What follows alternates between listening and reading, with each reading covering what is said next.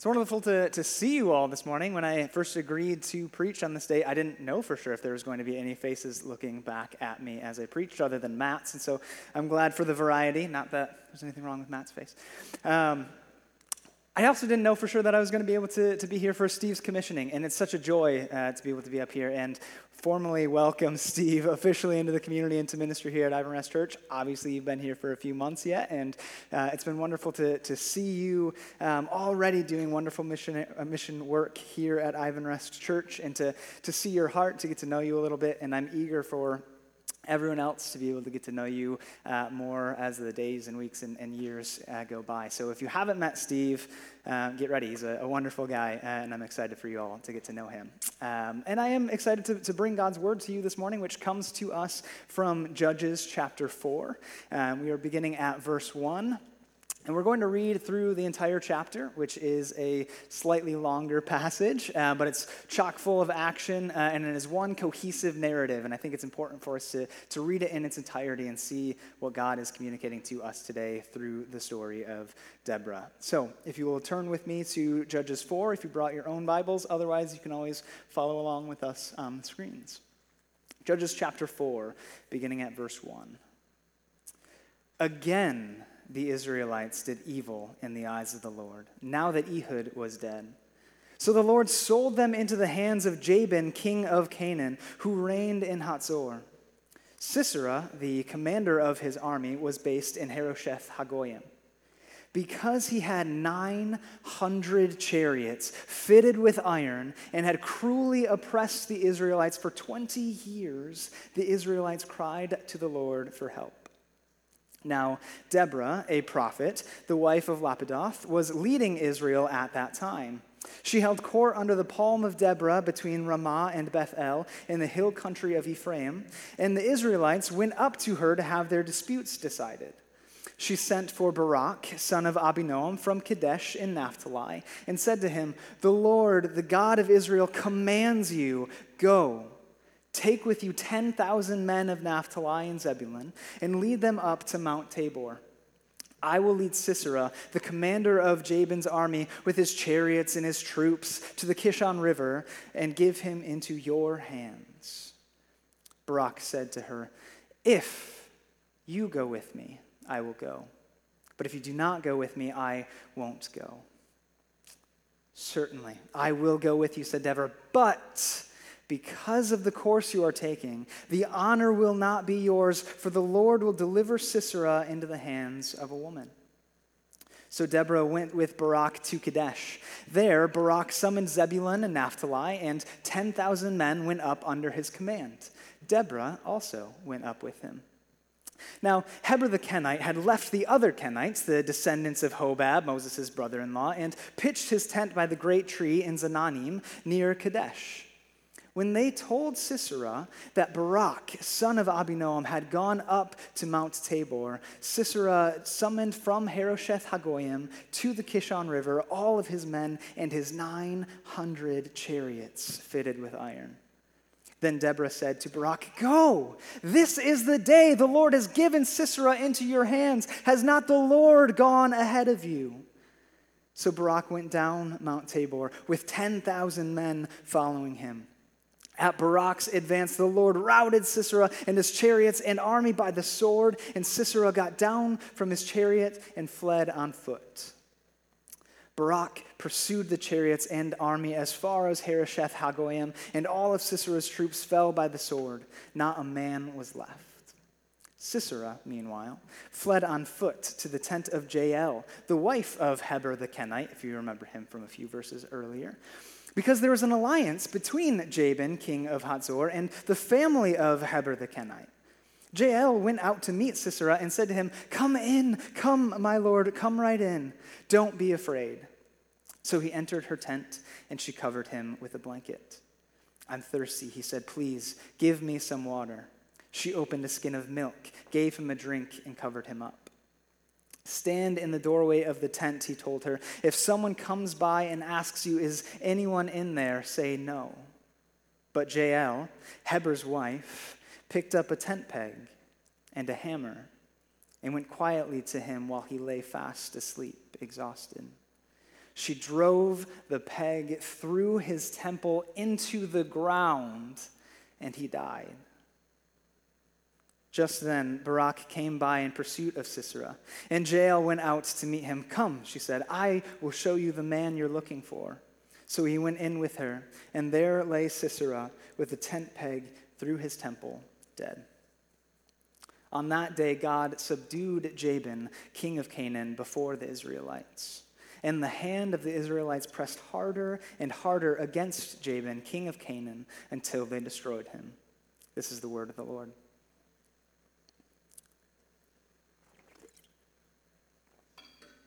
I have another story for you, this one fictional. Eddie was a young American engineer, a man new to his trade and engaged to the love of his, of his life, Betty. Like most young people pursuing a new vocation and most soon to be married young adults, Eddie was in search of a position that would introduce him into this new trade and also supply him and his beloved Betty with sufficient resources to put a down payment on a new home. Eventually, a position would come before him that would tick all of those boxes, but with one major drawback. You see, this position that was offered to him required a two year long stint uh, at a plant in Ireland. And so, even though a two year long distance engagement wasn't necessarily in the plans and was less than ideal, it became apparent that it was a necessity. And so Eddie left his beloved Betty and his familiar home of Tennessee uh, behind him, and he made the journey to the unfamiliar Ireland during their time apart, uh, Eddie and Betty uh, communicated frequently through letters. But as time went by and the loneliness of separation became more and more acute, Betty began to anxiously fear that her dear Eddie was being true to her exposed as he was to any number of Irish women with lovely accents and what she could only assume to be natural attractions to American engineers. And so she wrote to Eddie expressing these fears that she was having. And Eddie, the, the dutiful, caring, compassionate fiance that he was, uh, wrote back to her to try to assuage her fears and uh, said this to Betty. I admit, he wrote, that sometimes I am tempted, as it can be quite lonely here, but I fight it as it is you that I love, and to you I am committed. Yours, Eddie.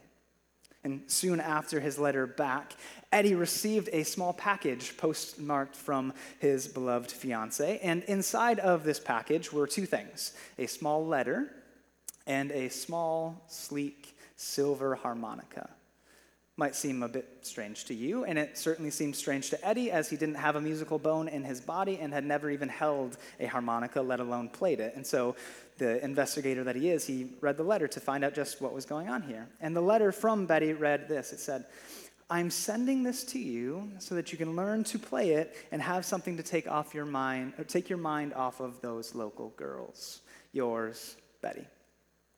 So Eddie, maybe he's still a bit confused, but starting to take the hint, uh, wrote back uh, uh, just a short and sweet note to his beloved and said, Thank you, Betty, for the harmonica. I'm practicing on it every night and thinking of you. Yours truly, all of the love in the world, Eddie. Now, eventually, this two year stint came to an end, and the engineer was transferred from Ireland back to his home in Tennessee. And needless to say, he was eager to see the woman that he loved. And so when he finally arrived home and had his first glimpse of Betty, the engineer rushed forward to embrace the woman that he loved, only to be drawn up short as she held out a, a, a stalling hand and said to him st- sternly, Just hold on a minute. Before anything else, let me hear you play that harmonica. We have in this story a, a, a story of tested love, of uncertainty, of doubt. A story that could easily be adapted onto the silver screen as this year's hottest romantic comedy. And I'm not a screenwriter, so I don't know exactly how that would play out, but I could see it happening. We have in Judges 4, on the other hand, uh, a story that could be adapted into this summer's action packed blockbuster with all of the necessary elements. An unlikely hero facing insurmountable odds and opposition, inspiring moments of timely action, military battles, deception, biting social commentary, and a twist ending that nobody would have seen coming and that M. Night Shyamalan would have been proud of. It might seem as if these two stories, one a, uh, almost a soap opera romantic comedy and one an action packed thriller, have nothing in common. But as we take a closer look, there's a similar theme that pervades both. The curtain opens on our summer blockbuster with the narrator offering brief prefatory remarks, reminding the audience of just where we are in the story. The left handed hero from the last movie, Ehud, has died, and with him, the, the influence and the leadership over the Israelite people who quickly descend into their old bad habits. And so, those who have seen the previous movies once again see those familiar lines Israel did evil in the eyes of the Lord a phrase that might have felt as common and introductory as a long time ago in a galaxy far, far away, and would have whet the appetite for the other phases of a cycle that they have seen play out multiple times. Into whose hands, as a response to this evil, is the Lord going to sell the Israelites? And then, whom will the Lord raise up to deliver those Israelites after they cry out to him?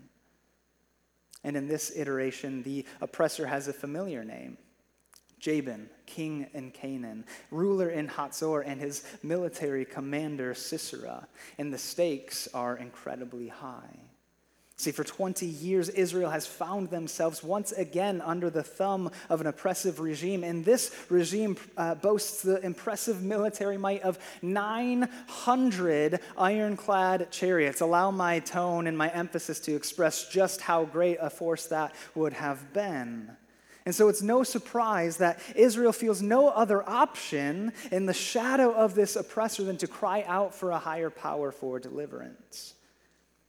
What is surprising, at least in its novelty in Judges, is that the one positioned as the person God would raise up to deliver Israel is a woman, a prophetess, and a judge by the name of Deborah. In the midst of this deeply patriarchal society, it is Deborah who is chosen to mediate between God and humans, who is endowed with oracular gifts, who settles Israel's disputes, and who is elevated to lead. Just some of the number of gender roles that are reversed in this account. And despite the surprise that this honeybee is positioned as judge and prophet rather than a man with a mighty name like Sword or Lion of God, like the other previous judges, Deborah is quickly established as worthy of the task God has placed before her. And almost immediately after she is introduced, her prominence and her divinely endowed authority is on clear display as she calls forth Barak and she communicates the certain victory that God is going to provide. The Lord assures his called military leader that he will, in fact, deliver Sisera's armies into his hands, despite this gulf that lay between the power uh, of the oppressed Israelites and their oppressors. And as we read this promise, images of glory and victory might flash in our minds, but those same images must have been blurred and uncertain in the mind of the man who actually received the command. For this victory, which seems to us without qualification, without question, is perceived to be less certain and is received with reluctance and with conditional obedience. If you go with me, I will go.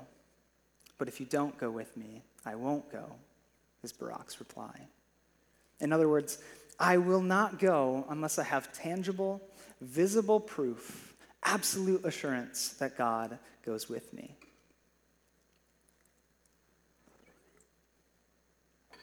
And so we read within this story a problem with which many of us are familiar.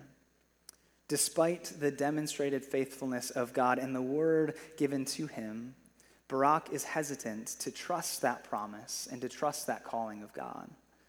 And now, in fairness, it was common practice at the time for an army to include prophets as physical intermediaries for a divine presence, but this, this clearly was not what was supposed to happen in this instance, because instead of, of God's promised word uh, through his mouthpiece, Deborah, alone being sufficient for Barak, because that was insufficient, he would lose the honor he would have otherwise been due and Sisera, the commander of the enemy's armies, rather than being handed over to him, would be given into the hands of some unnamed mystery woman.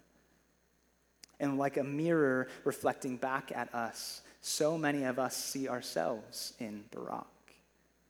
We long for God to just give us, some, give us a sign, give us some level of absolute certainty that we are going in the right direction, or at least that God goes with us. When God commands us to care for the poor, for the widow, and the orphan, even if it costs us, we want proof and absolute assurance that we are truly acting in obedience to God or that our own security will not be unduly threatened by assisting the vulnerable. When the Holy Spirit prompts us to speak out against injustice, we want absolute proof and assurance that we stand uh, for God's interests and that the risk is not too great, but it's worth taking. When the Holy Spirit stirs within us to step out in faith and share the gospel, we hesitate, needing assurance that we will have the right words, the right answers, rather than trusting that it is the Spirit Himself who will give us the words. When the daunting decisions of, of life lie before us, we often feel the deep need for some visible piece of indisputable evidence that will guarantee success. And when it does not come with a level of clarity and assurance that we desire, we often find ourselves frozen, unwilling, or unable to act. Like Betty, not completely convinced that her love has been true. We long and even demand for God to play the proverbial harmonica before we take that first critical step of faith and trust his word. And yet, as we have seen in this judge's narrative, the promised deliverance of the Lord will see its realization.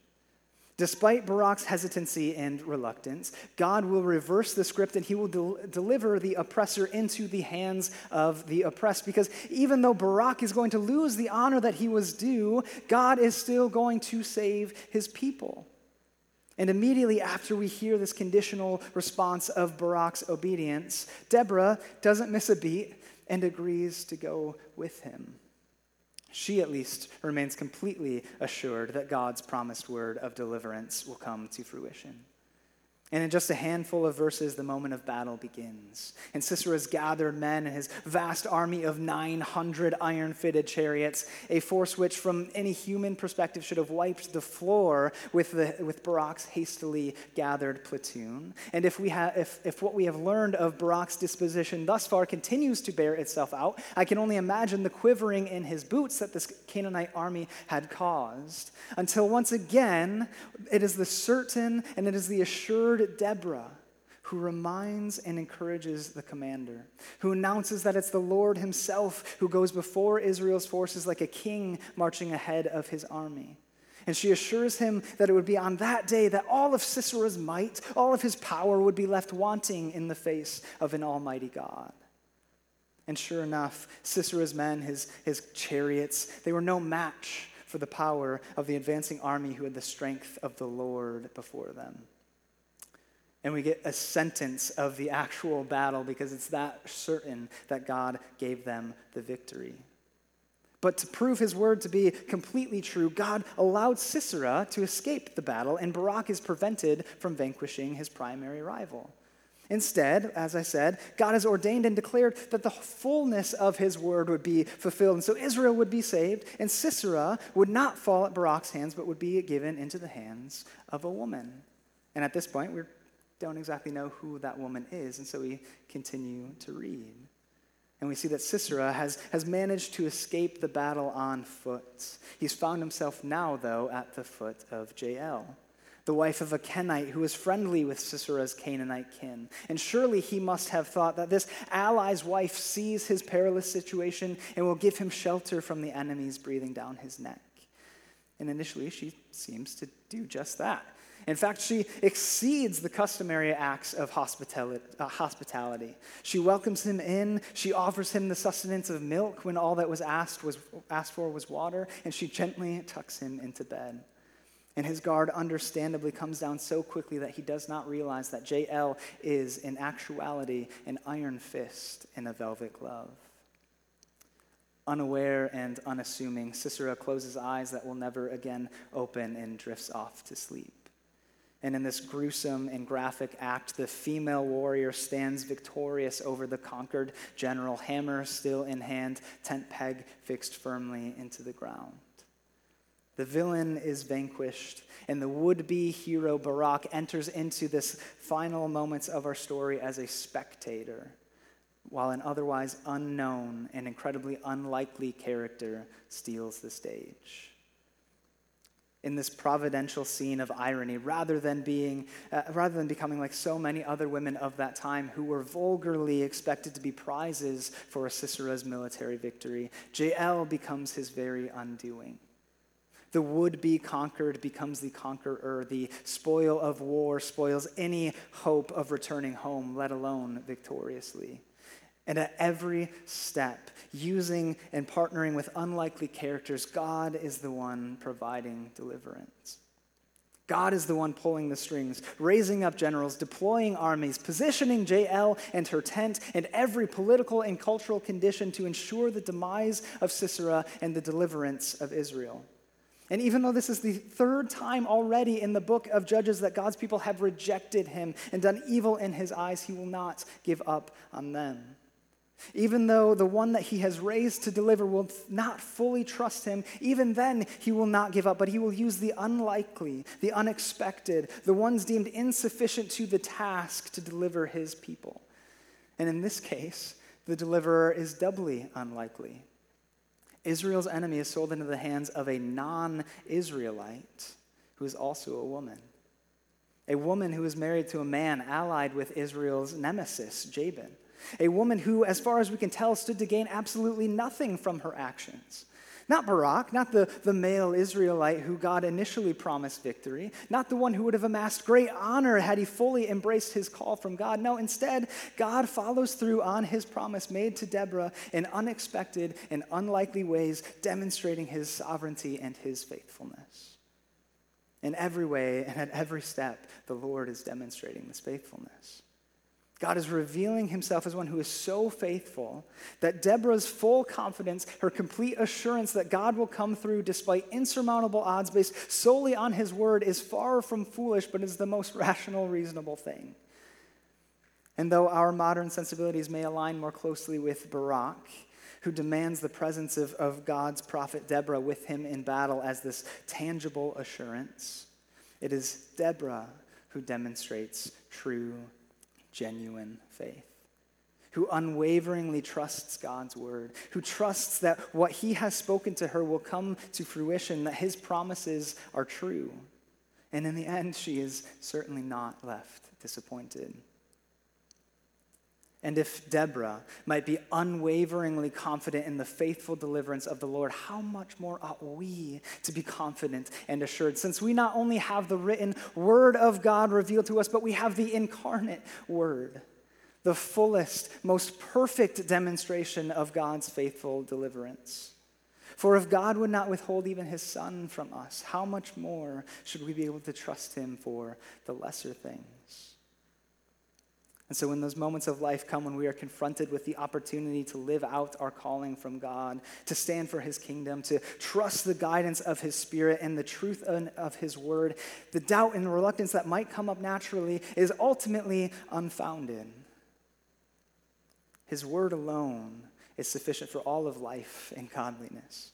And we are not given a spirit of deception, but of truth. We're not guaranteed uh, or, or, or promised success in every area of life, nor that our lives are going to be without pain or hardship. Quite the contrary. We're not promised complete clarity in every step uh, and at every moment, but we are promised that He will be with us always to the very end of the age. We are promised the Spirit who strengthens, guides, encourages, and comforts. We do not look with hope and expectation to a human with, with faults and with a propensity to fail or be unfaithful. We're not a fiance waiting for an engineer to return home from Ireland unsure of his faithfulness and needing a palpable assurance of a skillfully crafted tune on a harmonica. We are the bride of a perfect and spotless bridegroom who is ever faithful, who has given us his spirit, and who will not deceive or abandon, but whose promises are true. Let's pray together. Faithful God and Father, we thank and praise you this morning for your word, that you have chosen to reveal yourself. We thank you for your faithfulness, that the God of the universe would be so full of love that he would willingly give himself for those who are as enemies. Teach us, Lord, to trust in your unfailing love, to follow your call as active citizens of your kingdom, to will what you will, to desire what you desire.